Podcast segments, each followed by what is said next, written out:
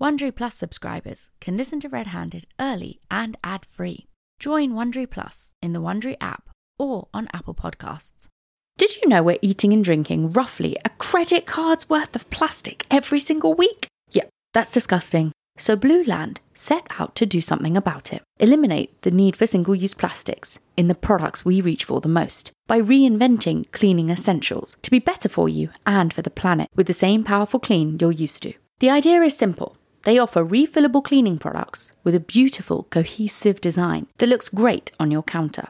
Blueland even has a special offer for our listeners. Right now, you can get 15% off your first order by going to blueland.com slash redhanded. You won't want to miss this. blueland.com slash redhanded for 15% off. One more time, that's blueland.com slash redhanded for 15% off now. You know we love Shopify. Shopify is like an all-knowing retail wizard that's always got your back. A retail wizard that can accept payments, manage inventory, and sell anything you can imagine, anywhere you can think of. Online, easy. In person, piece of cake.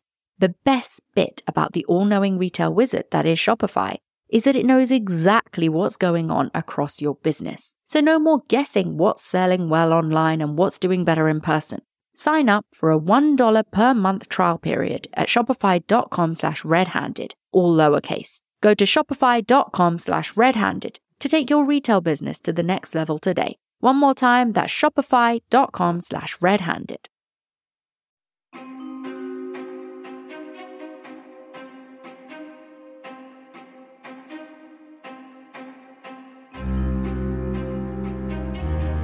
I'm Hannah, I'm Suruthi. And welcome to Red Handed. I think this might be episode 150.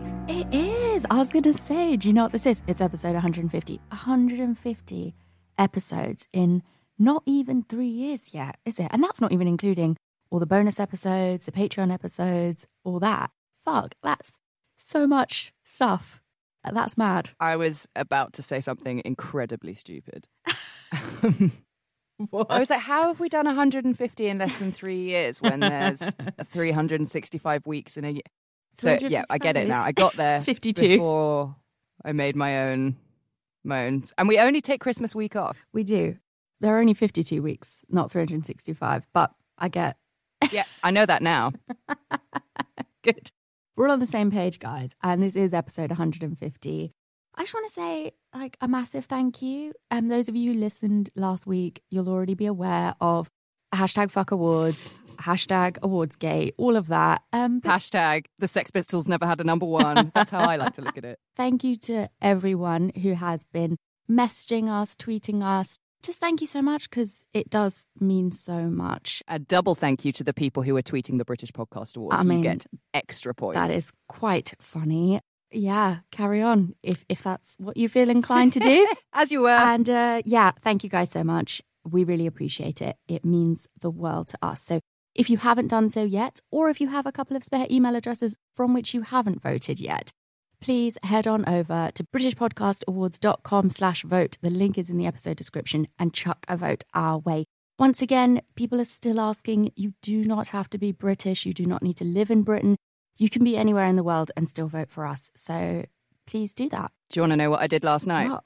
I got a bit drunk because we got one of those. Um, I'm not going to say the name of the company because they are not paying me. Basically, there's a offer code going around right now where you can get 12 bottles of wine for 50 quid, and it's like nice wine, and they send it to your house. Oh, I should have emailed it to you actually. So we did that, and we got through all of the white because it's hot. So I, I dra- anyway. This is how Hannah gets drunk. Anyway, so I got a bit drunk, and my latest lockdown habit is giving quite large speeches to my empty bedroom. I also relive arguments that I had years ago. You know, the standard. All that good stuff. Yeah. And this time I imagined that we'd won the listener's choice and we gave a, a rabble rousing speech and we'd researched just how many of the nominees were women across the board. And then we gave a percentage versus percentage of podcast listeners being women. And then we burnt it to the ground. I applaud drunk wine fantasy Hannah. I think she's onto something. So, guys, just vote, vote, vote. Did you see someone had tweeted being like, oh, you can vote as many times as you like. And then the British Podcast Awards commented on the tweet being like, uh, it's actually one per email. And you're like, fucking all right, Yeah. fucking Lisa. Jesus. But that's good to know. So it's not just people resubmitting the same email and not getting counted. So if you've got multiple emails, you can vote that many times, but you can do it for the same podcast. Hawkeye and us trying to moneyball the system. So, yes, let's talk about what we're going to give you guys for being such lovely people voting for us. So, basically, here's the plan. Last year, you might remember that getting us into the top 10 meant we gave you a whole extra bonus episode. It was on Karla Homolka and Bernardo. I can't even remember his first name. Ken? Paul, Peter. Pete.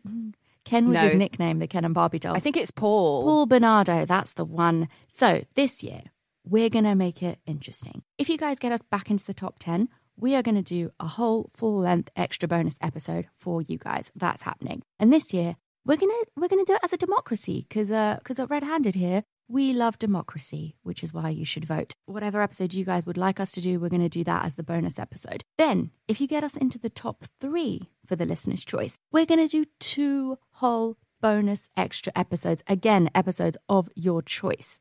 Then, if we win, if we win the listener's choice category, we will be giving you three whole extra bonus episodes, as well as a fucking live stream for everybody, because we feel like you deserve it if we win.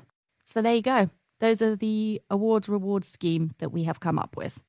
Spooky Bitch merch and Get in the Bin merch is still out. It's going to be out until the 12th of June. We've also added um, some extra sizes because I know people were um, asking for an extended size range. That has now happened. So go check it out. If you want some, get some because it's going to go away in a couple of weeks. So get it while you can. We don't know when we will bring it back. Um, we maybe we will never bring it back. That's a lie. But probably not. At least not until October. So get, get it while it's hot. Uh, I don't know. I'm just. That was maybe one of our more. Uh, one of our least put together intros, but it's done now. uh, we've really nailed this professionalism in podcasting by episode 150.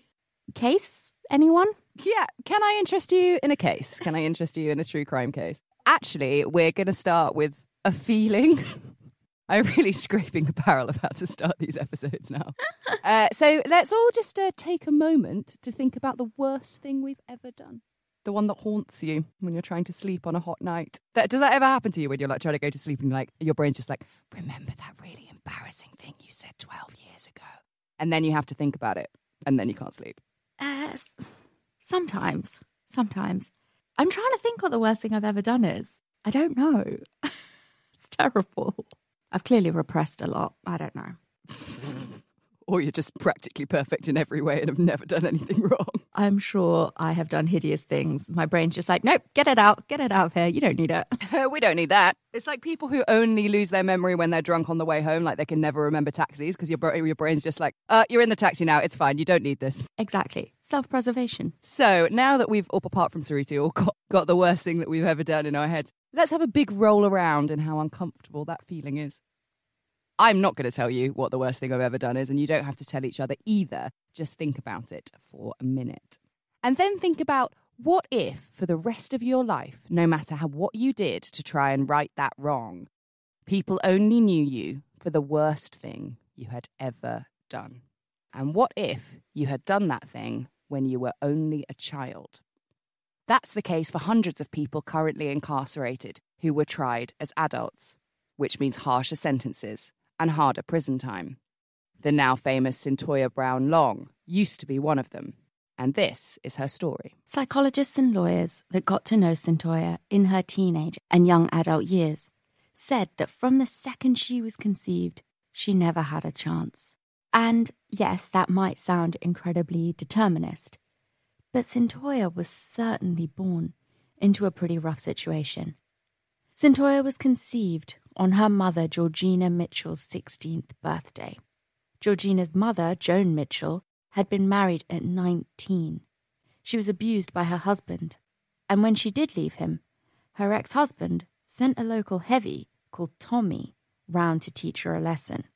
According to Joan, this Tommy character broke into her house, snuck up on her while she was doing the dishes, beat her, and then raped her. That rape resulted in a pregnancy. Now, I don't know if that pregnancy resulted in Georgina, but some say it did, and some say it didn't. The documentaries that I've watched on this, the families involved really remind me of the families in Goodnight Sugar Babe. And I'm not Mm. saying that in a sort of classist, be like, they're, oh, well, they're all super poor and white and in the middle of bumfuck nowhere. That's not the reason. They're just quite, you're just not really sure how much of what they're saying is true and how much of it is oh well it's not my fault. Look at all of these horrible things that have happened to me. Like my life hasn't been easy either. I don't know. It's just, there's something about it that i i'm not sure. So joan has actually been fil- has been filmed sitting next to her daughter georgina when she's an adult and saying that she wished her own mother had had a hysterectomy at 16 implying that she believes the world would be a better place if she didn't exist and if her children didn't exist either. She went on to say and this is a direct quote i really think that because if I had been as educated then as I am now, I probably would not have had my children and put them through what they've gone through. I think a lot of it is genetics. I can't really imagine how having your mum say that to your face must feel. There's just so much tragedy right from the start. It really reminds me of the Root of Evil podcast. If you guys haven't listened to it, definitely go listen to it. It's we go on about it all the time. It's so good. In that, the kids at the end, well, they're not kids anymore, they're adults by that point, but they say, you know, I'm happy I'm here and that I am alive, but I do wish my mother had never had me. It's just the level of trauma that you would have to go through to think that. And I know it's the other way around here because it's the mother saying it, but fuck, it's just, it's heartbreaking. And it really reminded me of that. Yeah, it's just like your mum being like, I genuinely wish you didn't exist. Awful. Georgina's upbringing, unsurprisingly, was unbelievably tragic. When she was in second grade, her mother, Joan, who we just heard from, shot herself in the stomach in a failed suicide attempt. Mental illness in all shapes and sizes was rife in the Mitchell family. Many of Georgina's immediate family made several suicide attempts. At least three were fatal. Extreme alcoholism was also very prevalent within the Mitchell clan. Georgina also claimed that she was molested by a relative of their neighbours, and she refers to this man as Walter. Georgina says that her mother sent her off to this man who would take her off into the woods or into his house and molest her for years, giving her $20 each time. And Joan never attempted to stop it. There's an interview with Georgina when she talks about this, and she talks about how her mum did nothing about it. And she says, when she's like talking about her her mother, because she told her everything and like nothing nothing changed, and she just says, "Do you really hate me that much that you're not going to do anything about this?"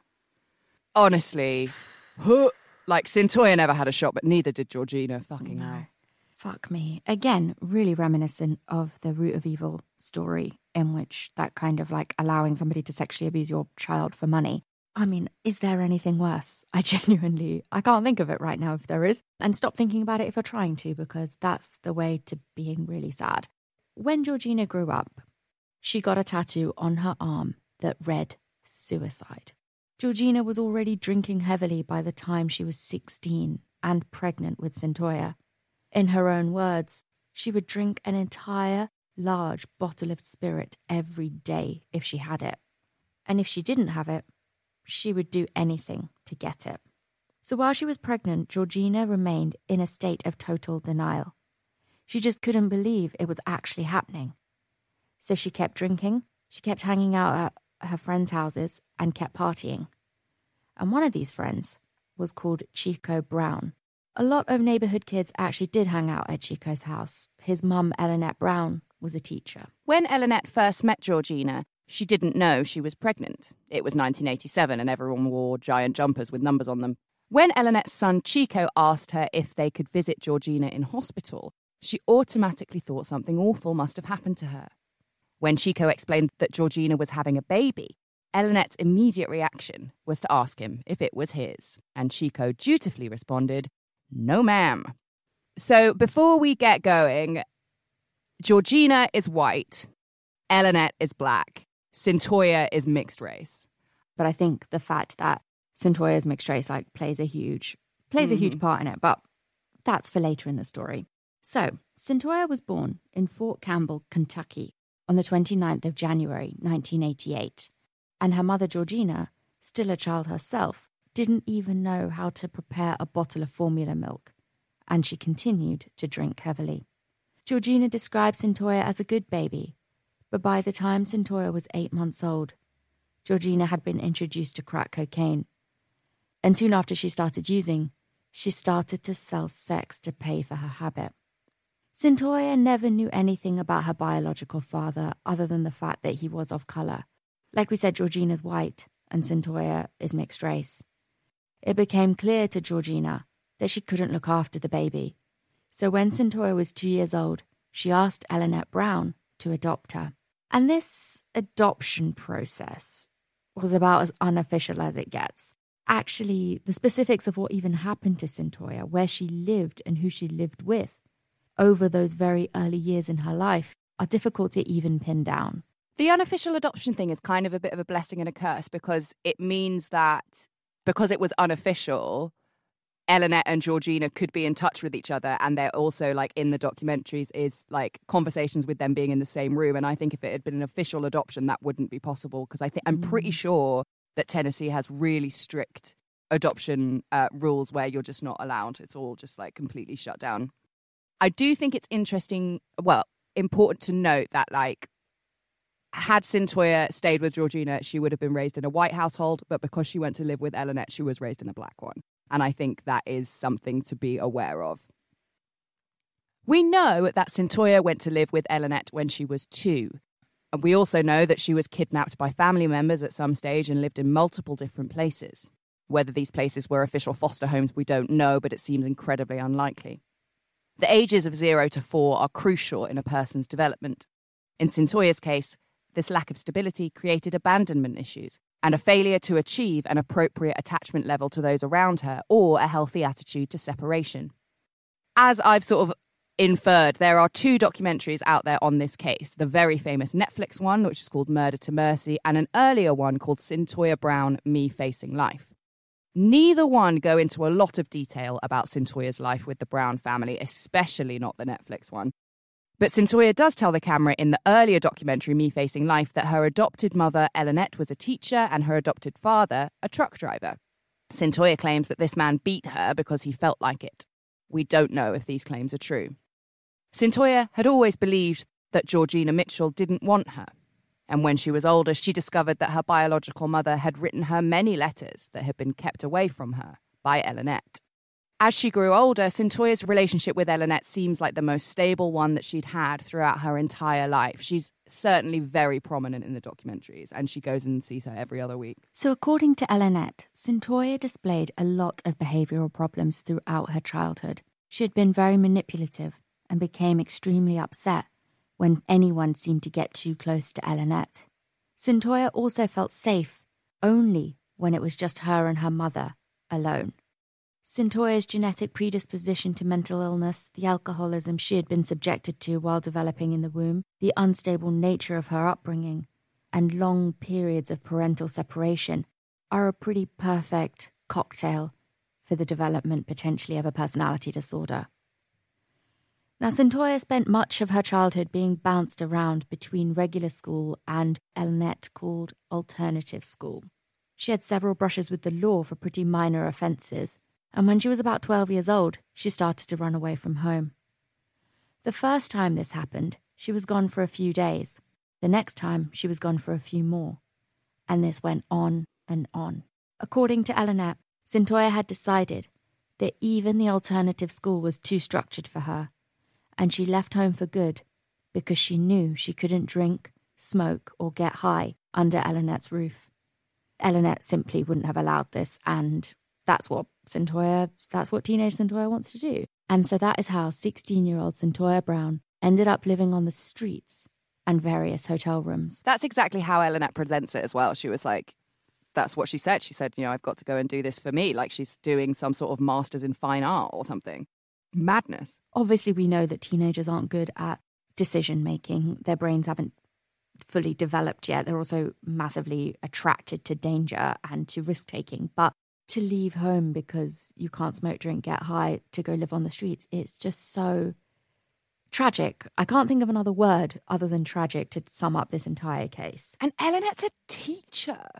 By the time she was 16, Cyntoia had 36 sexual partners. This is difficult because I'm really not sure what the right wording is here. Essentially, what I'm going to tell you comes from a list that Cyntoia had written herself, and I'm going to use her language to get through it because, you know, can you say relationships? No, not really. Like, can you say sexual partners? Probably not. It's difficult. So this is this is what Cyntoia wrote down. So this is her her words. Out of the 36 people she had slept with or who had raped her or however you want to put that, 11 of these were statutory rape. 3 of these people were her relatives. 4 were people that she actually liked. 9 were protected sex and 5 out of the 36 were sex for money. Cyntoia never told her mother, Elinette, what was happening because she didn't want anyone to know all of the things that she was doing. When she talks about this in the documentary, just sort of said, you know, I just didn't want anyone to know how dumb I was. It's just so difficult because, like you said, these 36 people, uh, you know, I, I don't know how much detail is sort of out there on their ages. Like, are they, some of them also 16, blah, blah, blah. Are they less than that? This is by the time she's 16, so not the age of consent. So if we're looking at this from a legal perspective, from the fact that she can't consent to these sexual activities, it's all it all feels like statutory rape. But the fact that she doesn't tell anybody as well. I know she says that she doesn't want her mum to know how dumb she is, but it's also just screams of the shame I feel like she has around potentially what's happening. The fact that she keeps this all a secret. In both documentaries, Elinette seems like a very caring and together mother. But you do have to wonder what was she doing during this time and why didn't she help her daughter? Elinette claims that she had no idea all of this was going on. Cyntoia didn't speak to her about anything. She didn't trust her. She was convinced that Elinette wouldn't keep any secrets to herself. I have a hard time with this because Elinette always just says, Well, I didn't know she didn't tell me. How am I supposed to know if she doesn't tell me? And I'm not a parent, blah, blah, blah, blah, blah. But surely there must have been something but then maybe when you've got a kid with a personality disorder and you know incredibly difficult to deal with behavioral problems, maybe it is just too hard. I don't know, but it's so hard because uh, also the fact that by the age of 12 she was running away and going missing for days at a time like on one hand you are like why why didn't Elinette do more? But what does that more look like? I don't know. Um locking her in the house? I don't know. Calling the police? Like probably not. There I'm sure there was there was a feeling of mistrust towards societal figures, uh, authority figures, possibly. Like, I don't know. In interviews later on, Elinette said that no one wants to think that their young daughter is experiencing sex, let alone with so many people, but that it wouldn't have changed her relationship with her daughter. I just can't get past the feeling that there are quite a lot of things about Cyntoia's childhood that don't add up. And I don't know in what way 100% of the time, but I just can't shake it. Yeah. I mean, I think that by the time she comes to Elinette.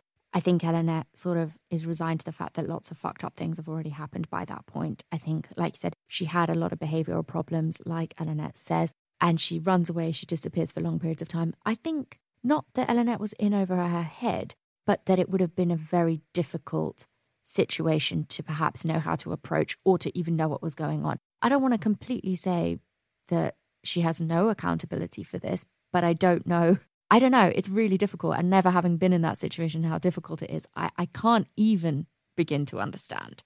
But when Cyntoia was 16 and not living with Elinette anymore, she met a 24 year old man called Garion McGlothen, which is, um, I think, it's it's up there. It's maybe ter- third tier of like best names we've come across on this um show. But but he didn't really go by Garion McGlothen too much. It's not very street, is it? No, it's not very street um, at all. Sounds like a chemistry teacher. It does, or like Garion McGlothen's fucking shortbread biscuits or some shit. I don't Garion know. Garion McGlothen's chicken pies.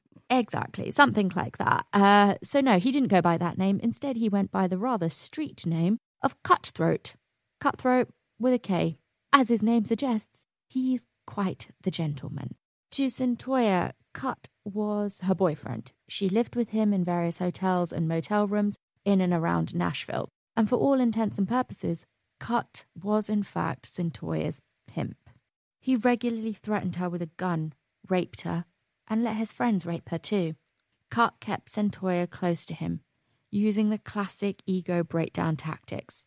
Cyntoia said, quote, He would explain to me that some people were born whores, and that I was one and I was a slut, and nobody would want me but him. and the best thing I could do was just learn to be a good whore.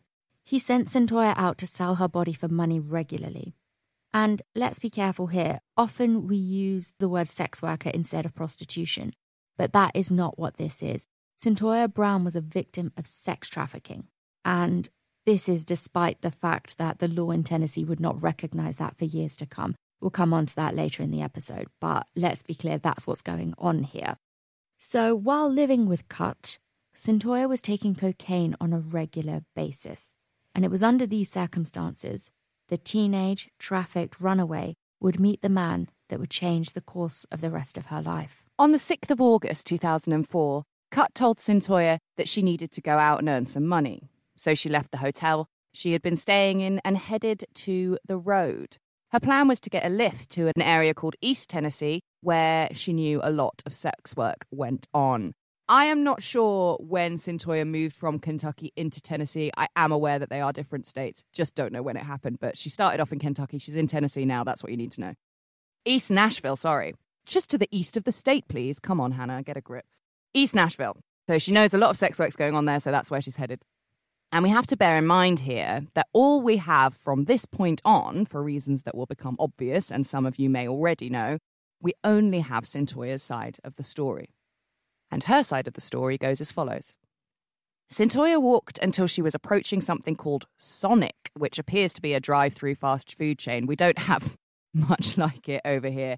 I was even trying to think of it. Have I ever been to a drive-through in this country? I think I have. I think there's a McDonald's on the A41 that used to have a drive-through near Hemel. Oh yeah, there used to be a McDonald's in town in my town, and they got rid of it because that's where all the teenagers used to hang out. And the Heritage Foundation was like, no more, no more McDonald's, and then they moved it all the way out to like the industrial estate. So it's just like surrounded by factories, and there's just like a McDonald's in the middle of it. And uh, so if you want a McDonald's, you've got to go drive-through. Wow. Oh, yeah. We used to go uh, when we were at school and we were in sixth form and we all had cars. We always used to go on lunch, on like lunch break, and definitely not see who could go the fastest down the A41. Right. Never happened. I even tried to look at the menu, but uh, it just gave me like an error message, but not even like a 503. It was just like, this website is not for you. oh, even with your VPN? Yeah, no, hmm. didn't like it at all. Anyway, as Cyntoia approached the Sonic, a white van pulled up beside her, and the driver asked her if she needed a ride. Driving the white van was 43 year old Johnny Allen, an estate agent who led Bible study at his local church. And he was also very active in his local community. But he was no knight in shining armour for Cyntoia Brown. Johnny Allen offered the young girl a ride. And to put this into context, like I really can't stress the word young enough here.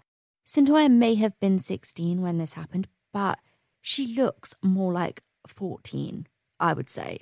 She looks incredibly young. Yeah, she's definitely a child. She's not, you know, a teenager approaching adulthood. It's very, very much the other way. So this man knows what he wants and it's not a woman. So Cyntoia accepted the ride, and pillar of the community, Johnny Allen, asked the teen if she was up for any action. Again, she looks so young fuck, it's just makes my skin crawl. So Cyntoia did confirm with Johnny Allen that she was indeed up for some action and they negotiated a price. They settled on $150 for sex. And kindly pillar of the society Johnny Allen even threw in a meal from the nearby Sonic for Cyntoia. Cyntoia suggested that they go back to the hotel that she had been staying in but Johnny Allen insisted that they go back to his house instead. Now, this was something that Cyntoia had never done before. No one would know she was there, who she was with, or where she would end up. And above all, Cut, her only lifeline, wouldn't care if she lived or died. Johnny Allen drove the 16 year old girl back to his house. He told her how important he was, how much volunteering he did, and how women only wanted him for his money. What he really wanted was a woman to make love to him with, quote, desire. He's an estate agent. It's not like he's tech startup guru. Anyway, it's not like he's tech startup guru Elon Musk. What's going on? it's not like she gets to his house and um, it just comes out of the ground like Tracy Island and like opens up like the Bat Cave. Like it's just quite a normal looking house. The amount he goes on about himself and his importance and this whole stuff about just wanting to be with a girl who or woman who desires him. Like it's all very incelly.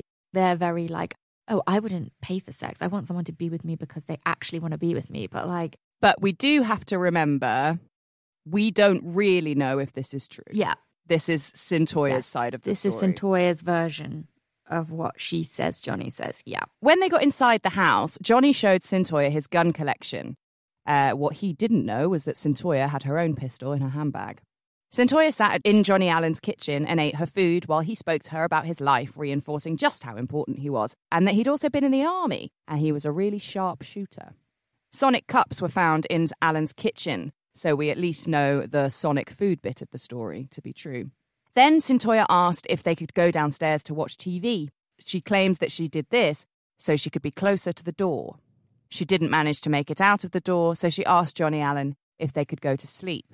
Her plan was to wait for him to fall asleep and then sneak off into the night. But Johnny Allen didn't fall asleep. He took off his clothes and lay down on his bed as Cyntoia pretended to sleep, and he started to stroke her legs. She kept pretending to be asleep until he grabbed her between her legs really hard. He gave her a fierce look. Cyntoia thought that he was going to hit her.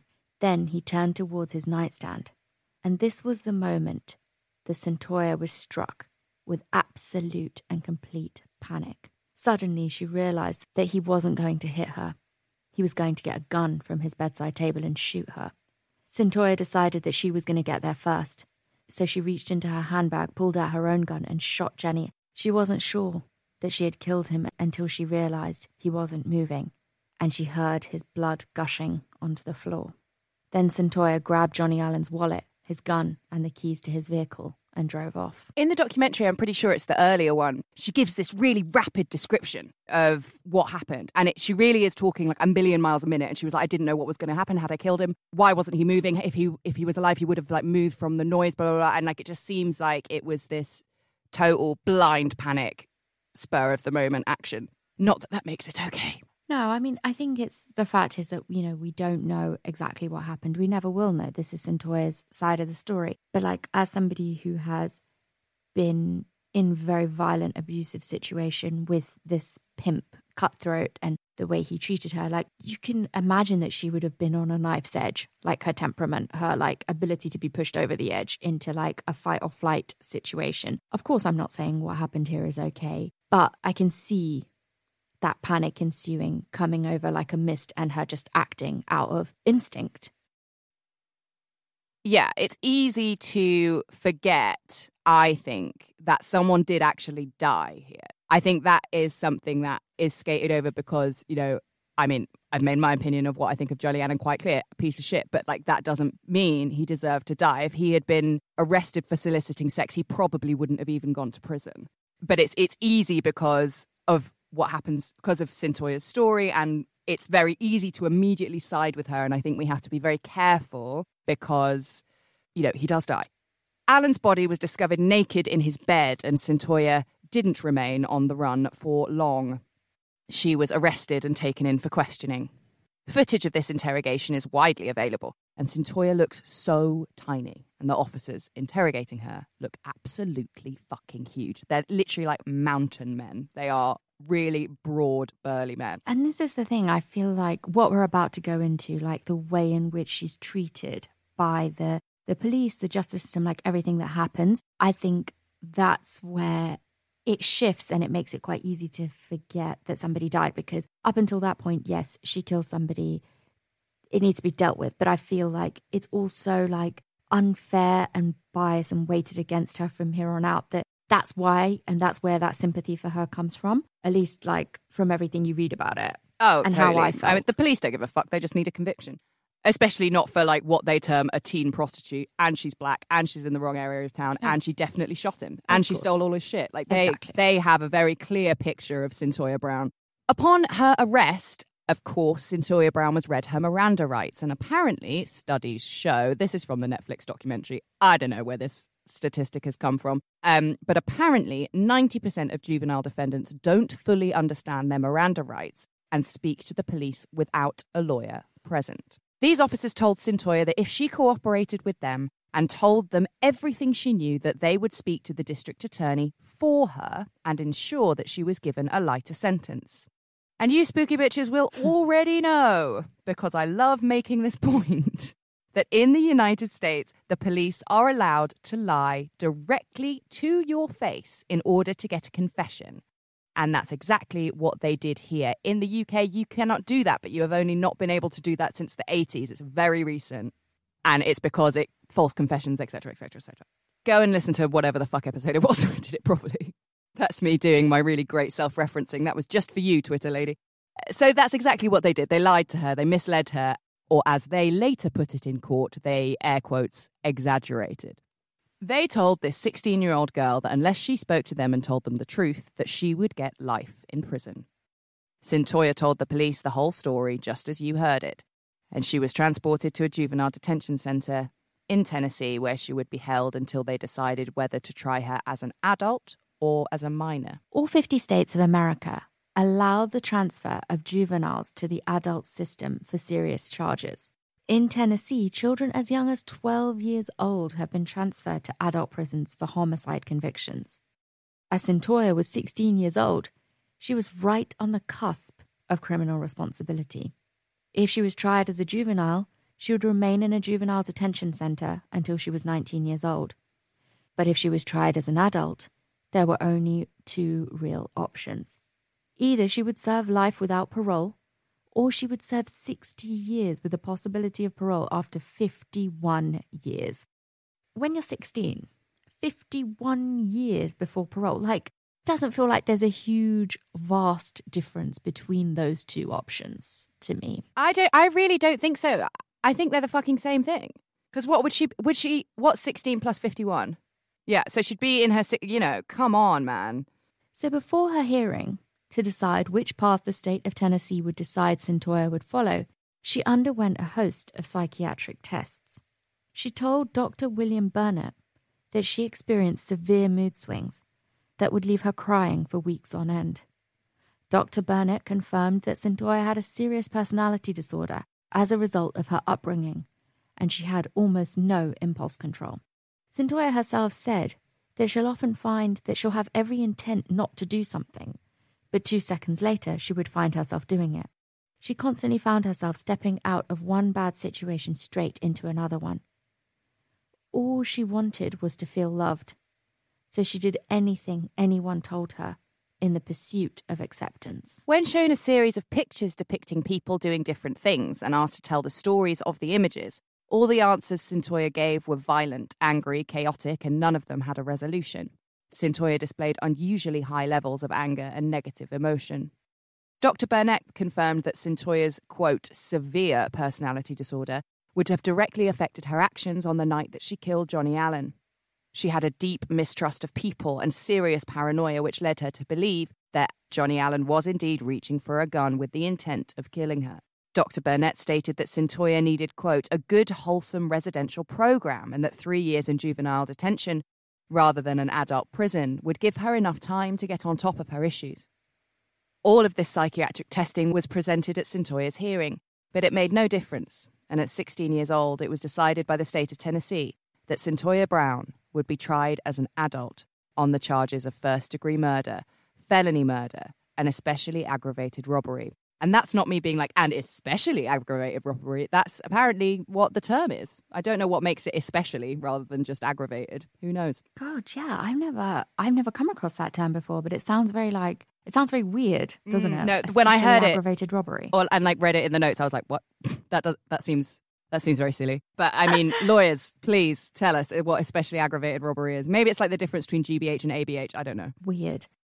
So in One product I use every single day without fail is my satin pillowcase from Kitsch. It's been amazing for my hair and my skin. Plus, they come in a bunch of different colours and patterns, so I got myself one that works great with the rest of my bedding. And Kitsch don't just do satin pillowcases, they offer a whole range of game changing beauty essentials that I just can't get enough of. Whatever your budget, skin type, or hair type, Kitsch believes that you deserve those little indulgences at affordable prices. You must have seen their viral heatless satin curling rollers. They were huge on TikTok. They take five minutes to put on and they completely remove any risk of heat damage. Kitsch's latest latest craze is rice water shampoo bars, which can improve your overall hair growth and density. Plus, little tip, you can take a shampoo bar on a flight, no problem. Right now, Kitsch is offering you 25% off your entire order at mykitsch.com slash redhanded. That's right, 25% off anything and everything at mykitsch, that's K-I-T-S-C-H dot com slash redhanded. One more time, mykitsch.com slash redhanded for 25% off your order. Did you know socks, t shirts, and underwear are the three most requested clothing items in homeless shelters?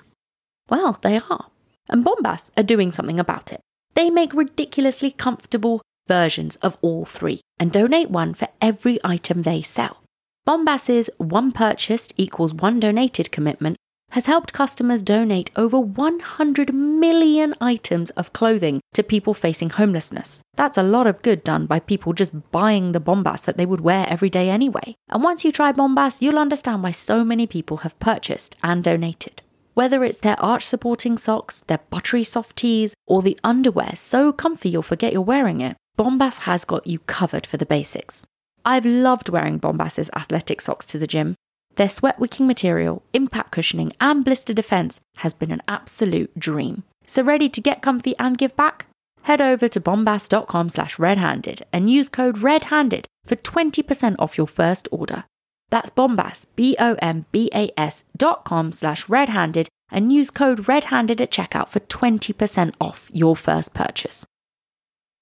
Be healthy, be healthy, be healthy. How though? What does that even mean? Why won't everyone stop saying it? Ironically, I have almost lost my mind trying to figure out how to be healthy in a way that works for me. But I realise my main issue in the pursuit of health and happiness begins in the supermarket.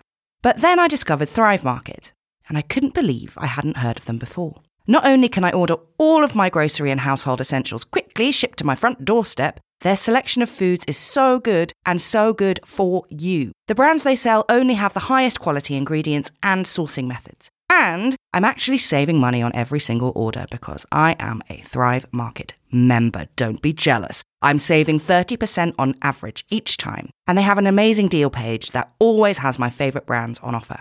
Not to mention, when you join Thrive Market, you're also helping a family in need with their one for one membership matching program. You join, they give. Join in on the savings with Thrive Market today and get 30% off your first order plus a free $60 gift. Save time and money and shop Thrive Market today. Go to thrivemarket.com slash redhanded for 30% off your first order plus a free $60 gift. That's T-H-R-I-V-E market.com slash redhanded. Thrivemarket.com slash redhanded. New legal system meant a new legal team for the teenager, and they quickly got to work on her defense. On the 21st of August 2006, the trial of now 18 year old Cyntoia Brown began. The prosecution's case was simple. Cyntoia was a teen prostitute who went to Johnny Allen's house with the express intention of robbing him. She had waited for him to fall asleep before shooting him, execution style, in the back of the head, stealing his money, guns, and car, and delivering them back to her boyfriend slash pimp, Cut. This account was supported by a medical examiner who pointed out that Johnny Allen had died facing away from Cyntoia, with his hands folded one over the other. This is used as evidence that he was asleep and not reaching for anything. They make it sound like his hands were interlaced, but they aren't really. And we can see a situation where your hands would fall like that if you were shot in the head. But on the other hand, Johnny Allen died very much on the bed. And you could argue that if he had been reaching for the nightstand and then had been shot, might he not have fallen out of the bed from that impact rather than having remained in the bed when he died? It's tricky because, like, she definitely, definitely did shoot him in the back of the head and then take all of his stuff. But you could argue that if he was asleep, why would she not just steal the stuff and leave and just like sneak out? Why is she shooting him as well? It's not like he's holding his own hands or they're just like under his uh, head, like in Disney films when the princesses go to sleep. Yeah.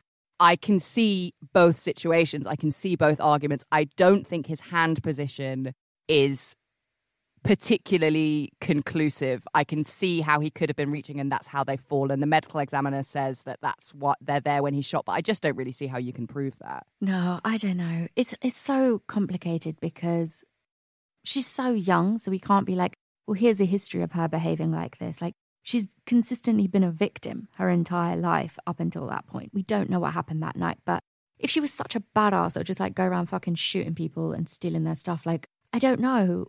Why was she not able to defend herself with the same level of like rigor when she was being raped by Cut's friends and stuff like that? Like, I don't know. I feel like it makes more sense to me based on how much of a victim she had been previously that it had been a panicked response, like she says. But again, you just don't know. You just don't know. The prosecution asked Cyntoia why, if she was so scared of Johnny Allen, she had eaten with him, watched TV with him, and got in bed next to him.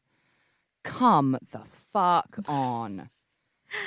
I know. Uh, oh, well, if he was so threatening, 16 year old girl on your own without a friend in the world, and if she doesn't go back to that hotel with money, she's probably going to get raped. Like, Jesus Christ. Yeah. Why'd you, why'd you hang out with him? Why didn't you just say, no, sir, I'd like to leave, please? Goodbye. Oh, fuck off. The fact that Cyntoia had stolen from Johnny Allen didn't do her any favours either. She was described as a child prostitute out on the rob, up to no good. Details of her traumatic childhood were not dwelt upon. I mean, I think this is the really difficult thing. I feel like what were the defense team doing that her entire traumatic childhood, everything she had been through, weren't like front and center of her defense argument? Like, this is such a common link. Like, so many academics, I've been reading about like sort of sex trafficking, and so many academics talk about this isn't some like new idea that sort of what they call, what they literally call the sexual abuse to prison pipeline. And studies into this have shown that girls in juvenile detention centers, this study was only in the US, so that's what we're talking about, 80% of girls in juvenile detention systems in the US had been sexually abused in their childhoods. And disproportionately, the majority of girls in juvenile justice systems there are black, of color, Native American, Latinx. Like that's there, there's a link there, isn't there? And. Cyntoia falls perfectly within that. How this wasn't dwelt upon, how this wasn't front and center of their argument in her defense, baffles me. Yeah. What were they doing? And it's not like this was in the black and white times. This is 2004. This is the thing that is shocking. This is into in the 2000s, and they didn't make this the keystone of their case. Like, I don't get it. I don't understand what's going on here. Yeah, I mean, it's ineffective counsel, that's for sure. The prosecution also played a recording of a phone call between Cyntoia and Ellenette. And in this call, Cyntoia says, I executed him, mummy. She sort of says, You don't understand what I've done. I killed him. I executed him. And Ellenette told the court that her daughter had always told her that she had shot Johnny out of fear. She'd never lied about it. And this phone call was not a changed confession. It was her desperate daughter telling her to leave her behind and, quote, don't waste your time on me. And this is the thing, Cyntoia seems very wrapped with feelings of guilt and negativity and worthlessness. And I feel like for her to say, I executed him, I believe Ellenette that she's saying it to be like, I'm a terrible person. I did this. You should just forget about it. Forget and about that's me. What she will have been told by yeah. prison guards, Absolutely. by police officers, certainly by the prosecution in trial that she has to sit through. I think this might actually be 2006. She's 18 when she goes to criminal trial. The difference from 16 to 18 is is nuts. It's a different person. She looks totally different. But you know, two years in adult prison will probably do that to any 16 year old. and that phone call really does strike me as she's just she just needs help. She's trying to like. I'm a very guilt driven person, thanks Catholicism. So like, if I've done something I need to tell every single person in my life, or I can't move past it. Like I can't get through it. And that's absolutely because I was forced to do confession as a kid. But I've never been able to get rid of it. Like I need to, I need to tell people. Otherwise, I feel like keeping the secret is even worse. So I, it's, it could be that also. I do think that her saying this and her sort of using that phraseology is very congruent with the kind of person that we know she is and the kind of challenges she's facing personally and emotionally and her personality. So I'm not really surprised by that. I don't massively feel like it is an admission of of an execution style hit like the prosecution is saying. And also worth pointing out, I think, that Cyntoia stuck by her version of events. Not a single detail of her story has changed over the years. She has always said that she shot Johnny Allen because she thought he was going to shoot her. Cyntoia's defense pointed out that in order for an arrest to be lawful, the reading of the Miranda rights to the defendant must be knowing, intelligent, and voluntary. While awaiting trial, Cyntoia was taken through her Miranda rights by Dr. Bernet, and it was pretty clear that she had no idea that she had a right to a free lawyer.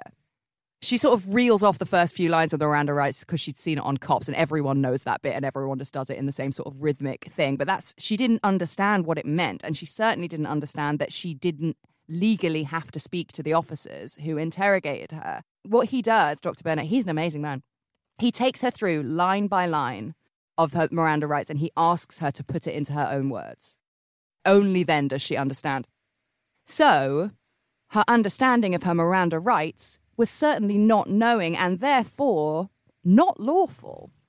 Uh, The officers who interrogated Cyntoia admitted to exaggerating what they could do to help her. The jury deliberated for six hours and returned a guilty verdict on all three counts. And Cyntoia Brown, at 18 years old, was sentenced to life in prison. So let's have a look at what that actually means. She'd already served 18 months, and her earliest release date was 2055, where she would be in her 60s. And when it comes to juvenile defendants, is it right to just throw their lives away? Isn't the whole concept of homicide being the most heinous crime that human life is precious and not up to any human to take it away? Is it not the same thing? It's so complicated, and it comes obviously to the argument we have a lot on this show about what is the prison system really there for? The idea of putting somebody who committed a, a crime as a child, she's 16 when this happens, into an adult prison around hardened criminals is in one thing atrocious. And then, secondly, to give her life for something she did as a child, I'm never going to be okay with that, regardless of who did it. I just can't bring myself to being okay with that. Have you seen that tweet that's like, roses are red, uh, I don't know, fucking biscuits are savory, the US prison system is legalized slavery? Yeah. Good rhyming and also facts. like, ah, I don't know, the prison industrial complex in the US, the kind of, obviously, we're not talking about non violent drug offenses here, we're talking about homicide, but just the war on drugs, the, the toughening of the sentencing rules, the, all of that, like in the US. What is it? The country in the world with the number one rate of incarceration? I can't remember if it's US or China, but it's it's one or the other. Like US is either number one or it's number two, or it's number two. And leave alone the fact that Cyntoia is mixed race. I mean, just love fucking putting people of color in prison. I will. I've said it once, and I will say it again. Go and watch the Thirteenth on Netflix. You've all got fuck all else to do. That is your homework this week. We're not going to get into. I'm going to save my rage on the uh, George Floyd debacle, travesty, whatever we want to call it, the rage-inducing behavior that's going on right now. Um, until under the duvet. I think if we start talking about it now, I will never get back on track and talk about Cyntoia. So let's stick to the plan. But uh, yeah, under the duvet for some for some rage, I reckon. The most heartbreaking shot in either documentary is Cyntoia calling Ellenette from prison after her sentencing and telling her mother that she had been given life in prison. She doesn't seem upset. She only seems concerned about her mum. She says, I got life, mummy. Don't stress yourself out. That's the only thing that would get to me. We still have things we can do. I'm still going to get old. It's just a change of plan. Oh my god, that is so so heartbreaking. Howling like a baby the Um, first time I watched that. Jesus Christ. And you're right. It's completely encapsulates Cyntoia's personality and what drives her and what motivates her. It's more about other people being let down by her, by her not being accepted, by her maybe not being loved because of what's happened. And it sums it up there. So during her time in prison, as a teenager, Cyntoia Brown was subjected to 10 months in solitary confinement. What the fuck? Why? Why are you putting a teenager in solitary confinement? I mean, I'm sure they have all sorts of arguments for it. They would probably argue it's for her own protection. Probably is what they would say. Get her away from the Maybe adults. then fucking put her in a juvenile detention center. Don't stick her in a fucking adult prison and then be like, for her own well being, we need to put her in solitary confinement. Fuck you. That's what they always say about the nonces, isn't it? Though that they get put in Oh, solitary yeah, yeah. confinement for their own protection. Of course. So during this time in solitary confinement as a teenager, Cyntoia used this as a period of self reflection, examining her difficult relationship with men and realizing her power and ability. Her biggest regret was not being honest with her mother, Ellenette. She stated that she was content with fighting for her freedom and maintaining her sanity. And that's where the first documentary that was made by Daniel Birman over a period of seven years leaves Cyntoia Brown. But it is far from where her story ends. After five years in prison, a new pro bono team assembled to appeal Cyntoia's conviction. They had been motivated by watching the documentary at screening. J. Houston Gordon was sure that there was more to her story that the court just hadn't heard.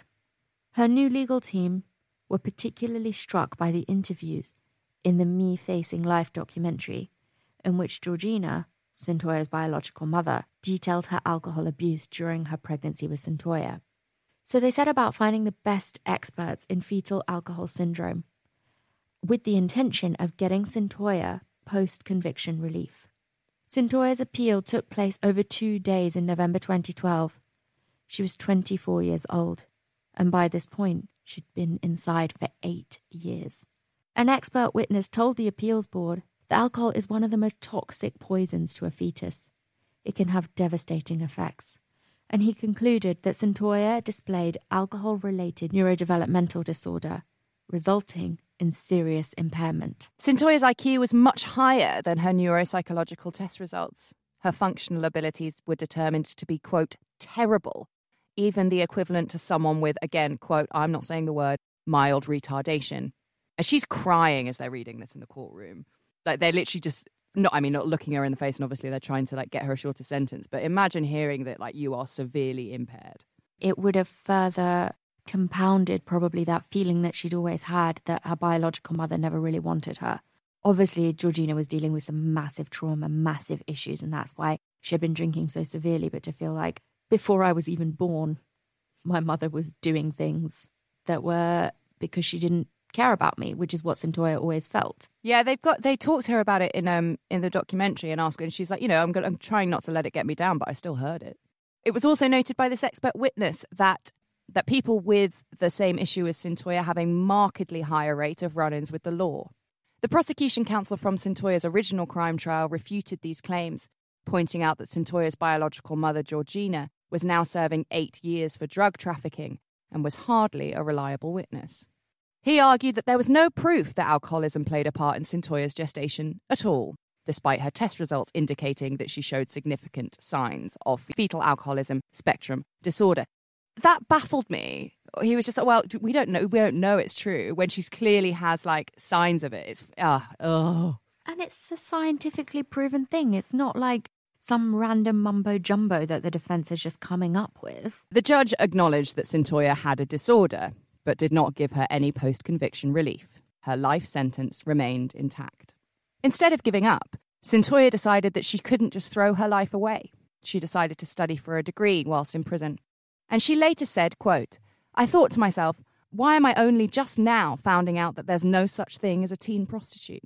Why are teenagers who are trafficked, like I was, being exploited and taken advantage of?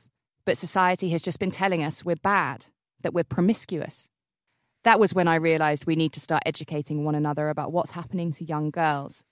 Not talking about waist trainers on contouring and how to be desirable to men. That was one of the direct reasons why I found myself in a hotel room with a man who trained me to do just that. It took me 10 years to come to grips with the fact that I was actually a victim of trafficking. For the first time, Cyntoia saw herself as a victim of abuse isn't it unbelievable? Because obviously we were raging at the original defense counsel for not putting forward any remnants of her past, the trauma she had been through, the victimization she had been through. But it is only now, after all this time in prison, that even Cyntoia saw herself as a victim of abuse, leave alone what her defense counsel were going to do to bring it up to a court of law. Fuck, that's so tragic. So on the outside, millions of people were about to learn the name Cyntoia Brown. The law in Tennessee changed. Had Cyntoia been tried under the new legislation, she would have been seen as a victim of sex trafficking and of sexual predators, not a quote, teen prostitute. It was no longer lawful for a minor to be sentenced as a prostitute. The law surrounding transferring juveniles into the adult system had also been relaxed. So in November 2017, Cyntoia's case was snapped up by Stacey Case at Fox News 12. And none of this is to say that had Cyntoia been tried in 2017, she would have been found not guilty. But she would have definitely been given a lighter sentence, and she would have been eligible for parole much earlier. So this news report done by Stacey Case swept around the world, and soon hashtag free Cyntoia Brown was being tweeted by the likes of Rihanna, Cara Delevingne, LeBron James, and of course, Kim Kardashian, who even sent one of her very own lawyers to fight Cyntoia's case. Just a month after her story went viral, Cyntoia Brown filed for clemency on the 19th of December. A clemency hearing is a real last chance motel. It is when a prisoner appeals to the governor of their state for a pardon or a commutation of their sentence. Commutation was what Cyntoia wanted. She wanted a murder in the second degree sentence, not a first degree murder one. Because had she been tried in 2017, it is likely that she would have received a second degree conviction in the first instance. Cyntoia's clemency documentation included a letter from her directly to the governor, accompanied by supporting letters from lawyers, teachers, and psychiatrists alike that had come into contact with Cyntoia through her time in prison. All of them sing the praises of an incredible woman who has worked as hard as she could to turn herself around. Essentially, these letters have to convince the governor of Tennessee that Cyntoia Brown was worth more to society on the outside than she was behind bars.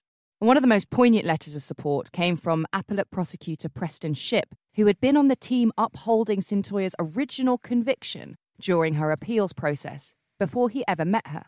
Years later, he realised that the young woman he had recommended stay in prison until she was in her 70s was the best in his class. He describes her as luminous, and he attended her clemency hearing and read a statement in her favour he just couldn't equate that the Cyntoia he met in class was the Cyntoia that he had actually he'd said, yeah, 51 years, that's it. Good job. And he apologized to her when he realized who she was, and she just said, uh, You're only doing your job. How are you to know? She's incredible. When Cyntoia herself addressed the clemency board, made up of six people whose job it was to advise the governor on his decision, she said, quote, What I did was horrible. I killed Johnny Allen. He's gone. And it stayed with me this whole time. I was locked up at 16 like that was it. I have no choice but to live a different life. After the clemency hearing, which only 2% of inmates are ever granted, the six officials were not in agreement.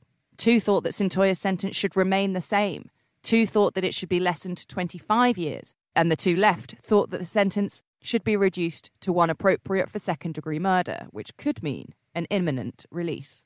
All these people can do is advise. The final decision was down to Governor Bill Haslam alone and in January, he came to a decision. Cyntoia Brown's sentence was commuted to 15 years, which meant that she would be moved from general population into a transferal slash re-entry program and released from prison in August the same year. Governor Bill Haslam told NBC News, quote, imposing a life sentence on a juvenile that would require her to serve at least 51 years before even being eligible for parole is too harsh especially in light of the extraordinary steps Miss Brown has taken to rebuild her life. He also added that Cyntoia Brown, quote, really had done what we hope happens when people are incarcerated.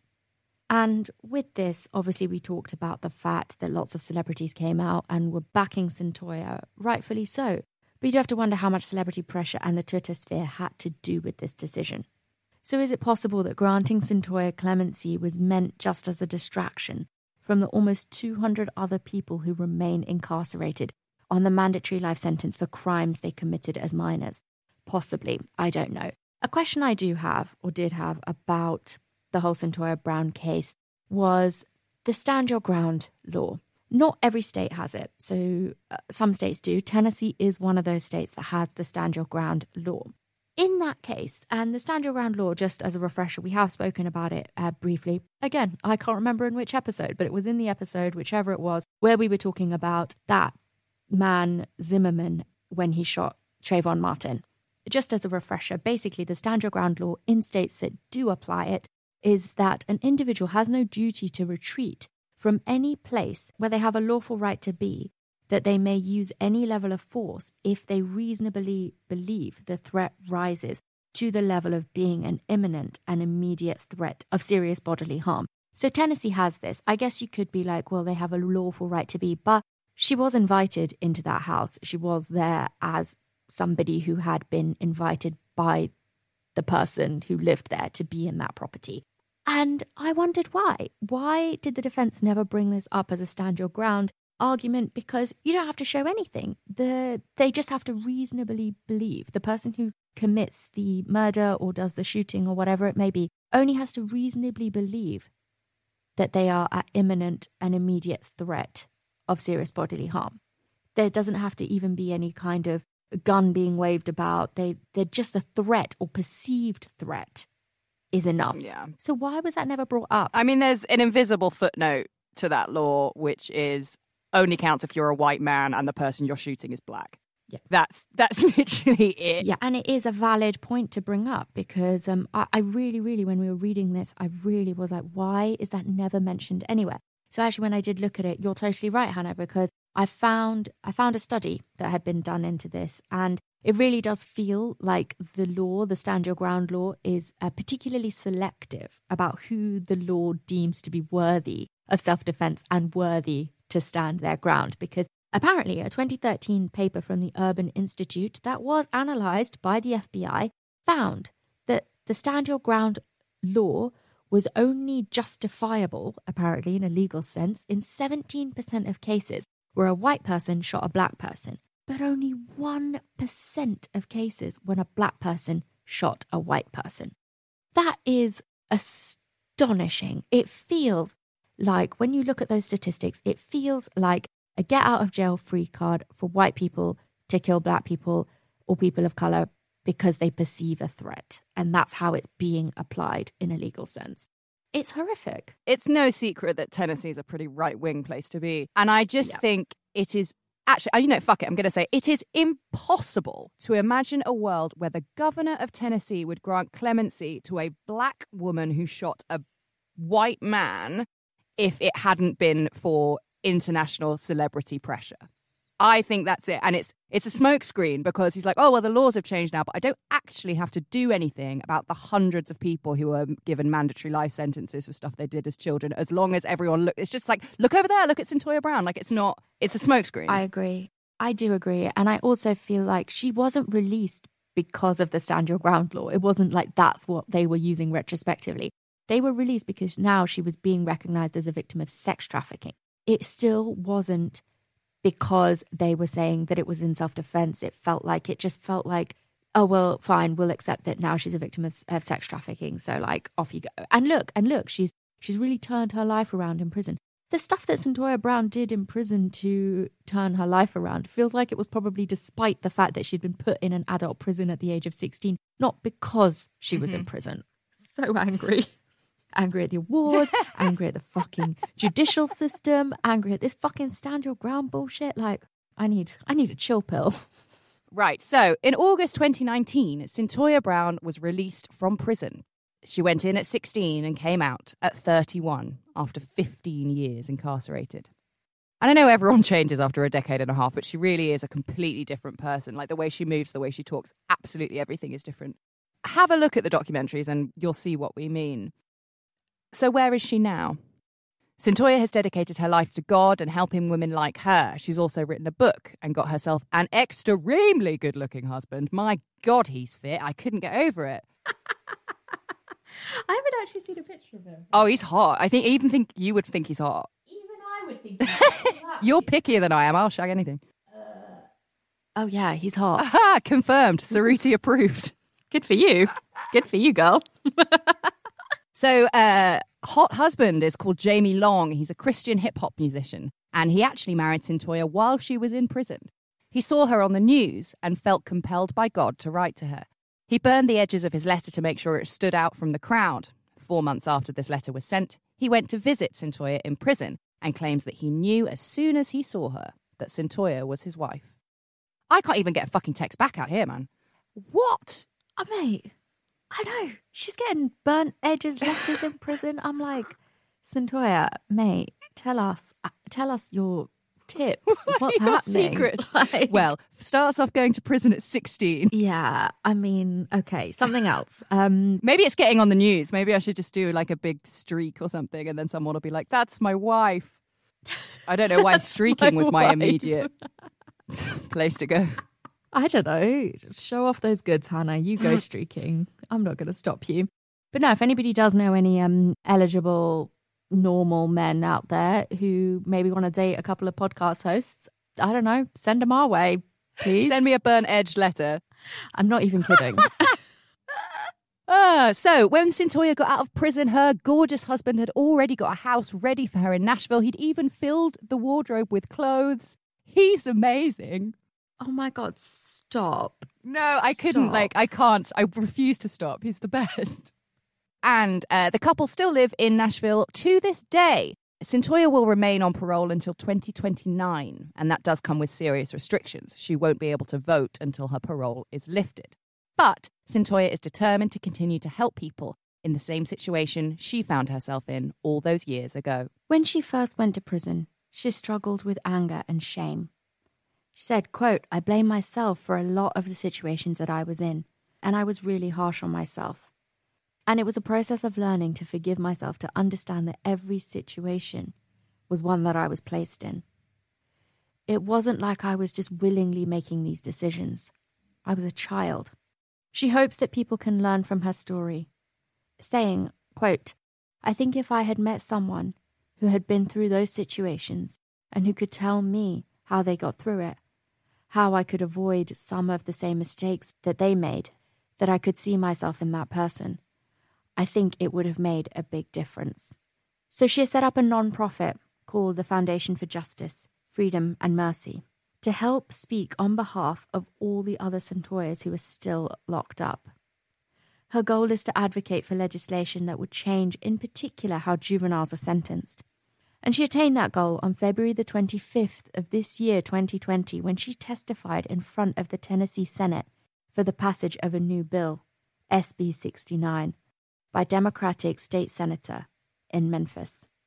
This bill would reduce the amount of time a juvenile who is serving a life sentence with parole from 51 to 30 years. And as if that wasn't enough, she created the Grassroots Learning Initiative for Teen Trafficking, Exploitation, and Rape, also known as Glitter. And there is, of course, a reasonably large Netflix shaped elephant in the room that we have not yet discussed. The streaming giant repurposed a lot of footage from the Birman documentary, which was made in 2011. Well, released in 2011, it was made over several years. They did not consult Cyntoia at all. And this is strange because at the end of the documentary, you can make your own minds up whether you're going to watch it or not. But at the end of the documentary, there's a shot of Cyntoia sort of walking down a path as an adult, very much not in prison. So, what I don't understand, if all of the footage was repurposed from the Birman documentary and Cyntoia didn't consent to that, how do they have a shot of her at 32 at the end that they round off the documentary with? I don't know. Maybe they got it from a news channel. Maybe they bought it from someone. That's obviously entirely possible. And we know that she didn't. I don't know if consent is the right word. She wasn't consulted on this documentary, which, because she tweeted, My husband and I were as surprised as everyone else when we first heard the news because we did not participate in any way. This tweet has now been deleted, but it has led to a lot of people boycotting the documentary.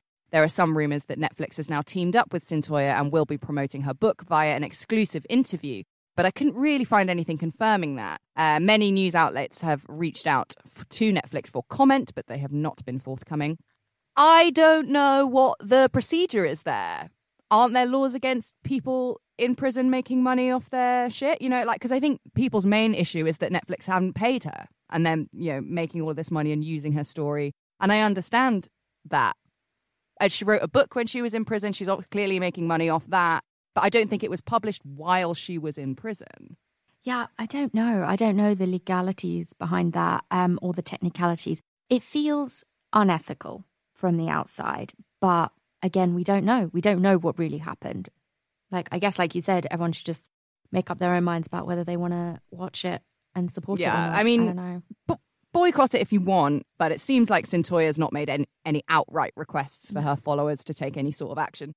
What comes next for Cyntoia, only time can tell. She seems to have a lot of projects in the work, uh, in the works, a lot of irons in the fire, and her overarching goal remains and always has been, quote, using my experiences to help other women and girls suffering abuse and exploitation. And there are so many girls and women who do need her help, especially women and girls of color, I think, because I just think there's absolutely no denying that institutional and structural racism, like we talk about all the time on this show, permeates every layer of our societies. But specifically here, talking about the US, it absolutely keeps Black people and people of color stuck in poverty. And I was reading some interesting reports on sort of sex trafficking, human trafficking.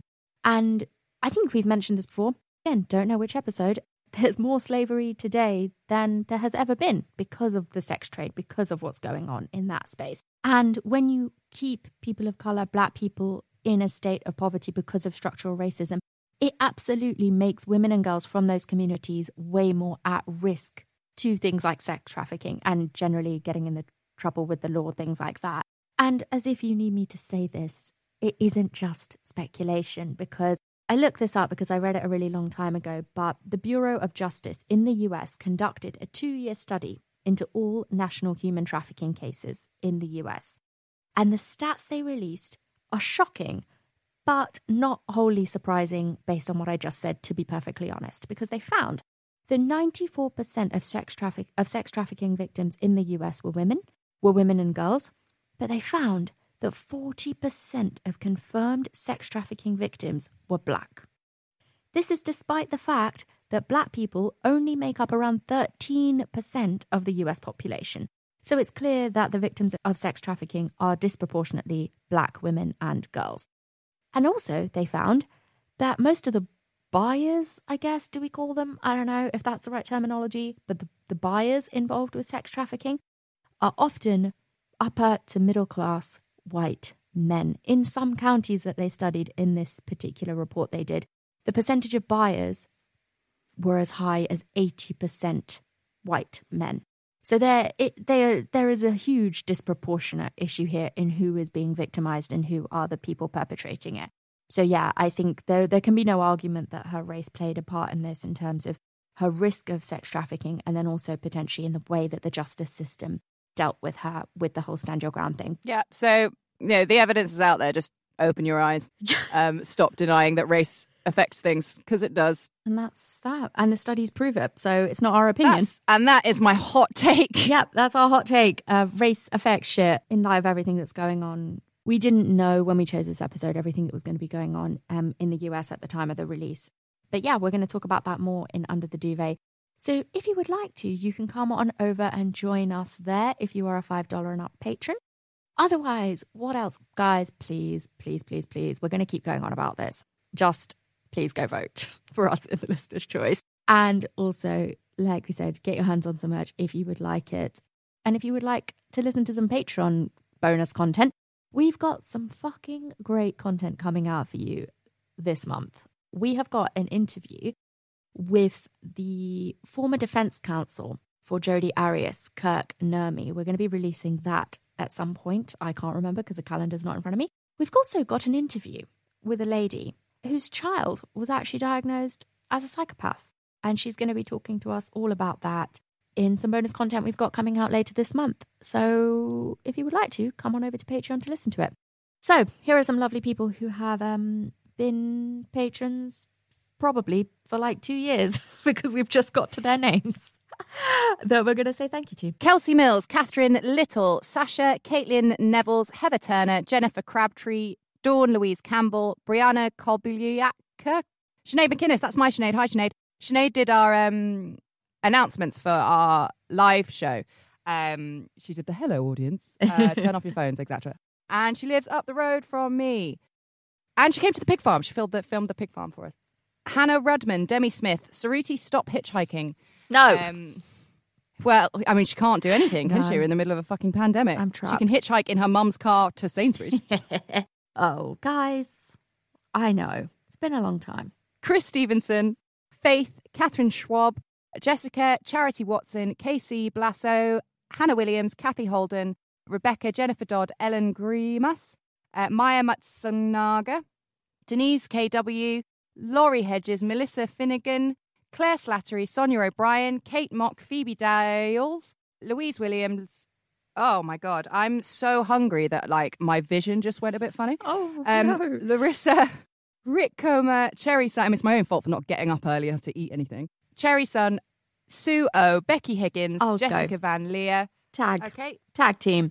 Michelle Birchall, Mrs. Boss, Steffi Cash, Cash, yeah, Corin Hallett, Amy Scholl, Anna F., Emily O'Neill, Wren, Victoria Bishop, Laura Kirshop, Kirsch, Kersop. Yeah, sorry. I tr- it's like I just made it rhyme. It doesn't rhyme. Caroline Brindle, Marielle Fish. Oh, Ro, Ro, Ron, Ronwin Valdre, and Craig Dilk. Dilk? Dilk, yep.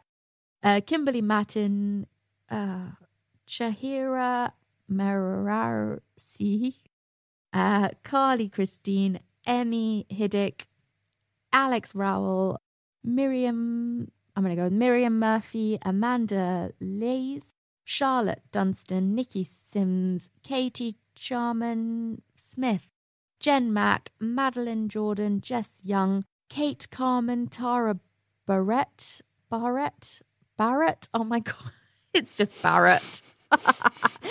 Jake Perry, Sarah, uh, Mariana Vasconcelos, L.M. Harter, Natasha Fuller, Karina Coote, Selena Millington, Zachariah Kelly, Colleen Sikorsky, Kate Bradshaw, Holly Bowler, Angel Kagler, Jen McCormack, Mackenzie McDaniel, Max, Hannah Davis, Elizabeth Mitchell, Jessica Allen Summers, Betty Patton, Peyton, uh, Kiara Morgan, Lou Staniland, Tori Childs, Carlil, uh, Jeffrey Rocket, Brittany Durr, Lisa Marie Forge, Rosie Grace, Sammy 184, L84, don't know, uh, Laura Lynch, Berchera, Stephanie Johnson, Stacey, and Anna Gray. Thank you guys so much. Ooh.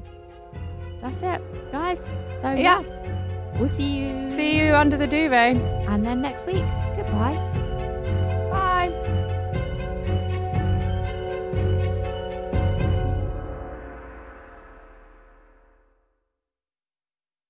Prime members, you can listen to Red Handed early and ad free on Amazon Music. Download the Amazon Music app today, or you can listen ad free on Wondery Plus in Apple Podcasts.